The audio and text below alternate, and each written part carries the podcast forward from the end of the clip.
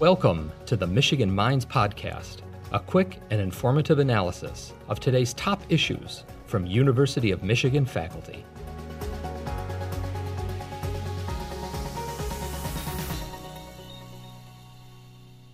My name is Ben van der Pluijm. I'm a professor in the Department of Earth and Environmental Sciences and the program in the environment.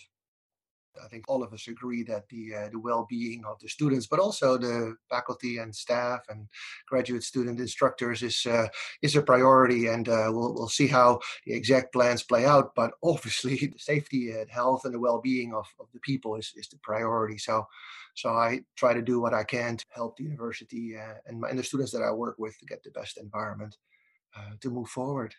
I actually would really like to return to campus. I miss the human contact. I, am the kind of instructor that sort of uh, gets the energy from the, the, the, students in my classroom and, and my colleagues uh, uh in, in, the department. Um, so I'm excited about that. We are going to work towards offering uh, the, the best possible educational experience for these students, but excitement also with some trepidation in that I don't know exactly how they will experience that and that's the new thing for all of us. I mean it's one thing for us to deliver a sort of a, a educational environment that we do but we haven't gotten much other than anecdotal feedback from the students how they experience it and I've had some opportunity to talk with them uh, because I, I, I, decided to do a, a, summer class, a short summer class, and I've learned a bit of how they experience these things. So I'm trying to find a way to make this a, a more engaging uh, return to campus, but really, uh, it's unfortunately uh, a return to Zoom the biggest change, certainly for me, I'm the sort of the narrative type instructor. So I, I tell a story about the topics that I want to address, and these are science topics, but they have stories. And and I often sort of build on the the, the, the sense that I get from the students. First of all, the way they look at me, whether they the eyes glaze over or not, uh, but also just uh, their interruptions, their questions, uh, the, the whole body language.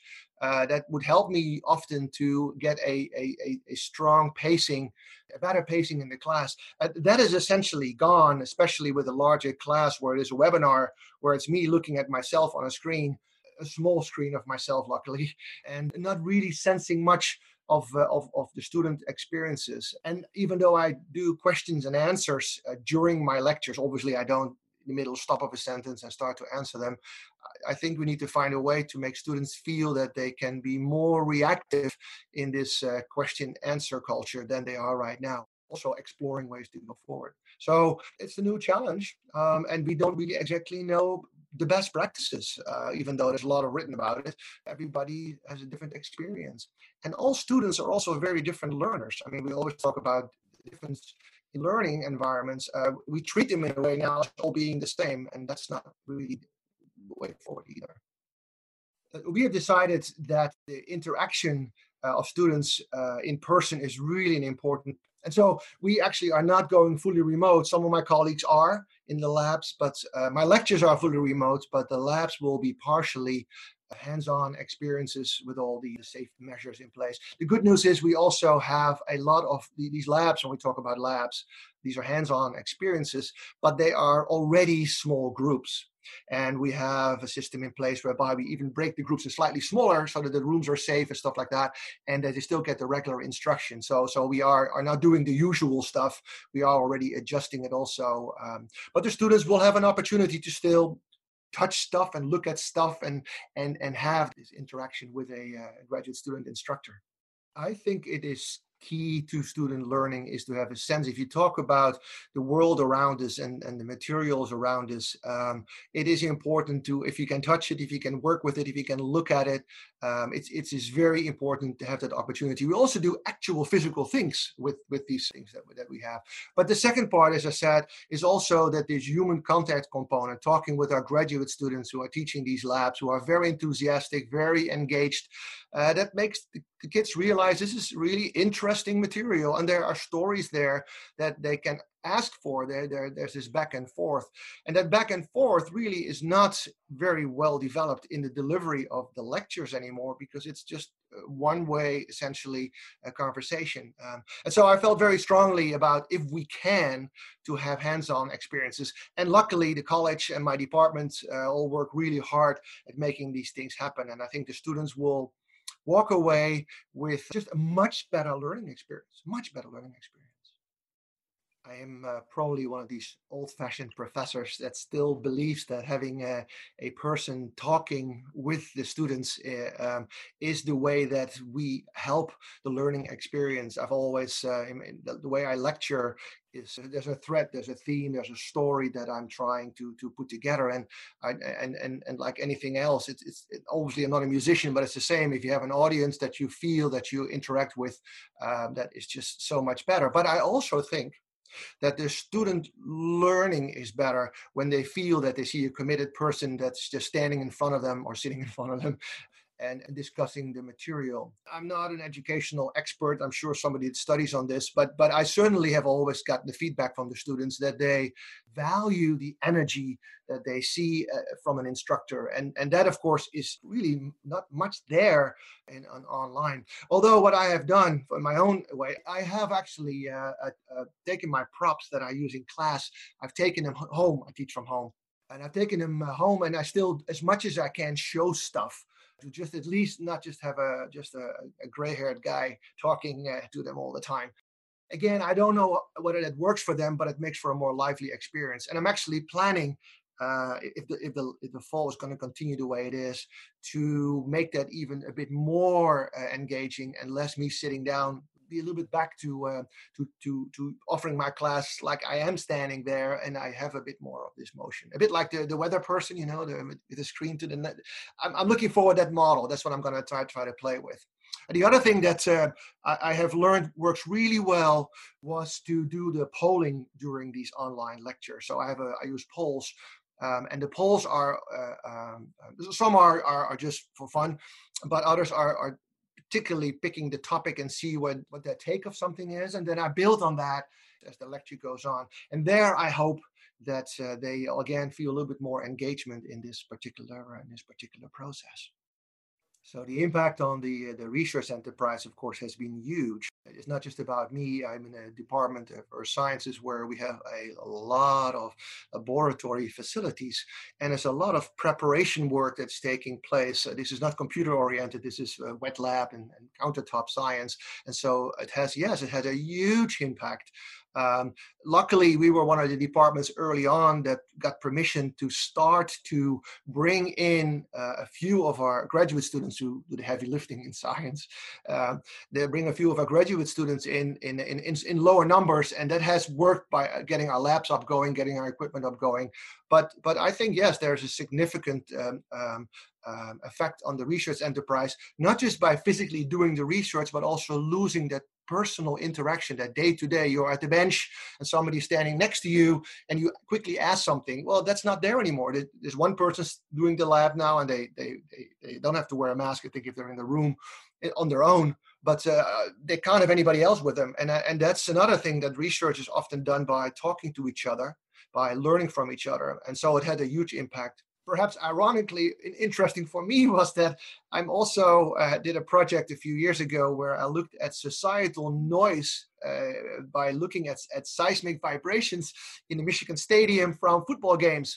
And here's the irony in some ways COVID 19, of course, uh, with the lockdown, changed how society works. From being noisy, it became very quiet. And actually, mini research project, and it's really a mini project because I don't have to do anything about it, just observe it. We saw this quiet time uh, during the COVID lockdown, and that actually is seen, and this is this is really fun around the world. There's hundreds of stations that they look at, and we can see this this this lockdown impact on societal noise it's it's research because we never really had that experiment whereby we could see what is the amount of societal noise that we measure in our equipment. And now we can see that. So it was very quiet time. I mean there's fewer flying there's fewer uh, the roads are quieter people are not walking around. And so it, it also gave a new direction in research but i could have done without that new direction. I think we could have all done without that we all have to realize that that none of us have selected this environment to deliver our educational experience. And that means that all of us faculty staff and students have to be willing to be more accepting of the conditions that we are working under And as a faculty member, I have more time to worry about that because it is my job. But I also think, and I'm putting it back a little bit on the students' plate, you also have the students have to find ways, have to help us, help them find ways to remain engaged. And there's a point that we don't much discuss, but I've learned that from talking with the students, and I, I hadn't realized that is that I do my talk, I talk with you and I talk with others and I do my presentation and I'm really fired up for it and I get it going and I'm done hour and a half later, I've done my thing. I got it organized. I'm ready. I, I, I lean back and I, and then the students told me, that's great. But now I have my next class, another hour and a half of a person.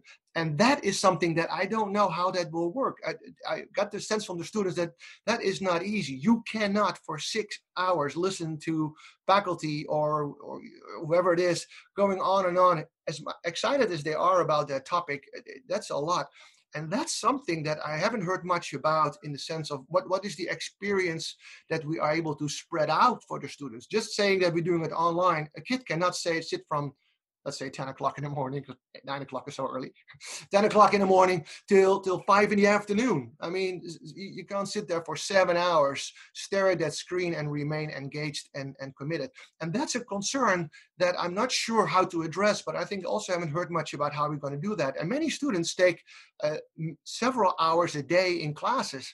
Um, and so how are you going to do that? Well, some of the kids that told me they they wait they watch the class later at night, and then some of them told me they watch it at twice the speed. In my case, that is really fast, I guess. Um, but um, they, they're looking for shortcuts, and that's not what we want. We don't want more shortcuts. This is already is a shortcut, and I, I'd like to understand a bit better what we can do for the students to uh, to, to make that experience uh, uh, not so bunched together. So as opposed to tightening the, the, term in a way, I was thinking about maybe we should expand the term a little bit more as opposed to tightening it because they have to listen to these talking heads for hours in the day.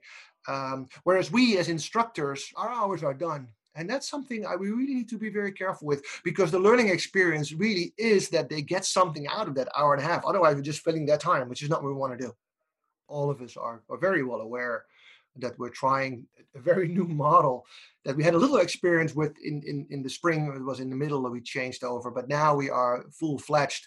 Um, I think that for many colleagues, uh, we at least had a bit of time to think about how we're going to tackle the fall.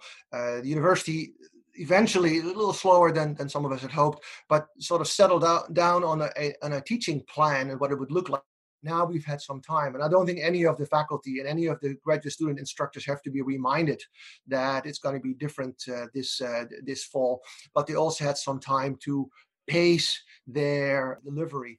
And, and some experiment as i did with how do you actually deliver the material? Is it synchronous? Is it asynchronous? I've tried both. I've used both are you going to just simply dump the the uh, the whole material, or so I do. I edit it in a program. I do put a little editing in there, so so that it stays.